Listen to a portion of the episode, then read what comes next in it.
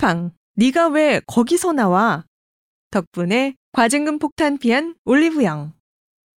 스브스 프리미엄에 실린 SBS 권영인 기자의 취재 파일입니다.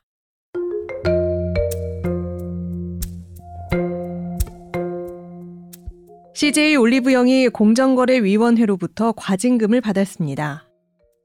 총 19억 원인데 올리브영은 쿨하게 공정위 과징금을 받아들였습니다. 소송까지 가는 회사들이 많은데 이번엔 잡음 없이 깔끔하게 종료됐습니다. 왜 그랬을까요? 사실 올리브영에 대한 공정위 조사는 일찍부터 관심을 모았습니다. 첫 번째 이유는 과징금이 최대 6천억 원까지 될 수 있다는 관측. 두 번째 이유는 쿠팡 때문입니다. 먼저 6천억 원 이야기를 간단히 하고 가겠습니다. 공정위가 매기는 과징금 중 가장 센 것 중에 하나가 시장 지배적 지위 남용입니다. 시장 경쟁을 제한하는 행위는 과징금을 총 매출에 때립니다. 피해액, 이익, 제품 매출 이런 게 아니라 아예 회사 전체 매출액의 최고 6%까지 과징금을 매길 수 있습니다. 올리브영이 크게 네 가지가 걸렸는데 그중 한 개가 납품업체들에게 오로지 올리브영에만 납품하도록 강요했다는 게 있었습니다. 그게 바로 시장 지배적 지위를 남용한 경쟁 제한 행위로 조사를 받았던 겁니다. 실제로 검찰 공소장과 같은 공정위 심사 보고서에서는 올리브영이 시장 지배적 지위를 남용해 경쟁을 제한했다고 적혀 있습니다. 그 보고서가 국회의원실에서 공개됐고 발칵 뒤집어졌습니다.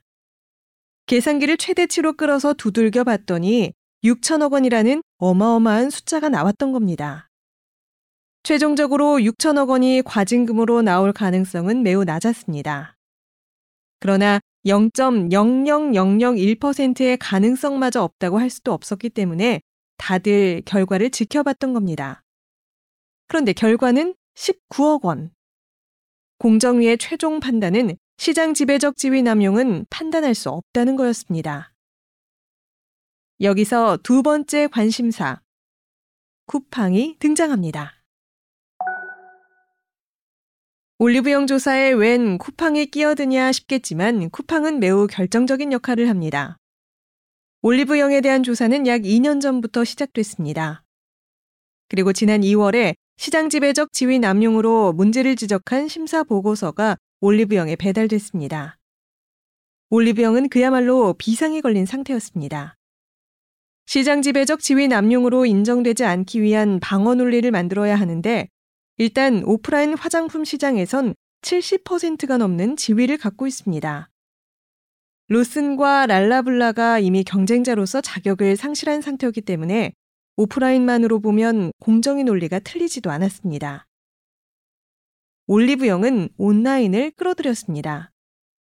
실제로 온라인 쇼핑 채널을 운영하고 있고 네이버와 같은 온라인 업체들도 화장품 판매를 하고 있는 게 사실입니다. 어디까지 온라인 경쟁자로 볼 거냐에 따라서 수치는 조금씩 달라지지만 화장품은 온라인과 오프라인 통합하면 연 20조 시장으로 보고 있습니다.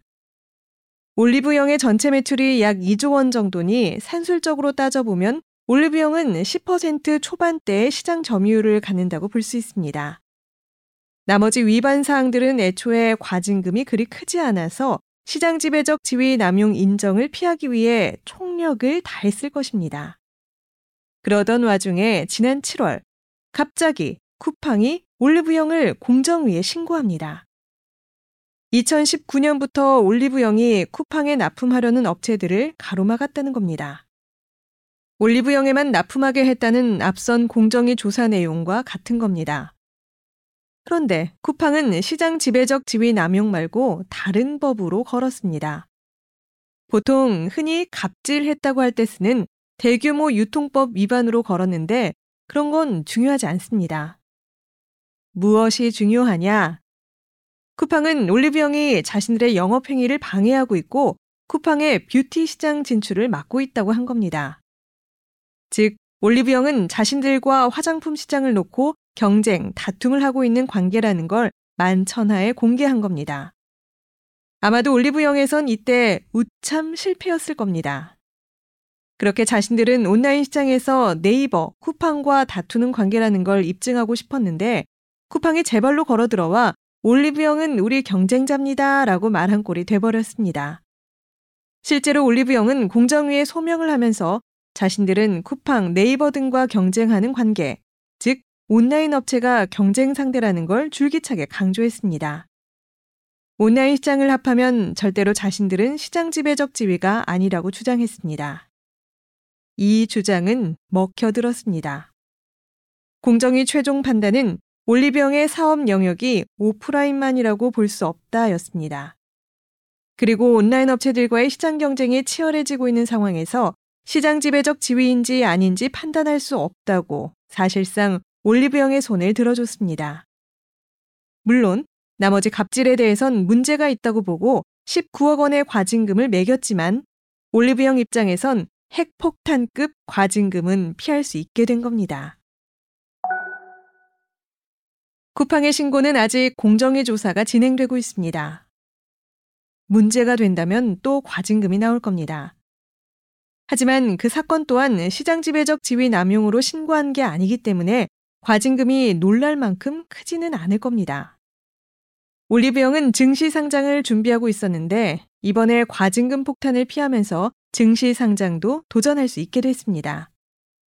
올리브영 입장에서 보면 이번 연말은 역설적으로 쿠팡의 신고로 훈훈하게 마무리되고 있는 상황입니다. 물론 네이버와 쿠팡 같은 온라인 강자들이 화장품 시장에 뛰어드는 게 중장기적으로 올리브영에 좋을 리가 없을 겁니다. 블랙홀처럼 시장을 빨아들이고 있는 쿠팡의 기세에 올리브영도 시장 사수가 쉽지는 않을 겁니다. 이번엔 어쩌다 쿠팡의 도움을 받은 모양이 됐지만 앞으로 어떻게 전개될지는 지켜볼 일입니다.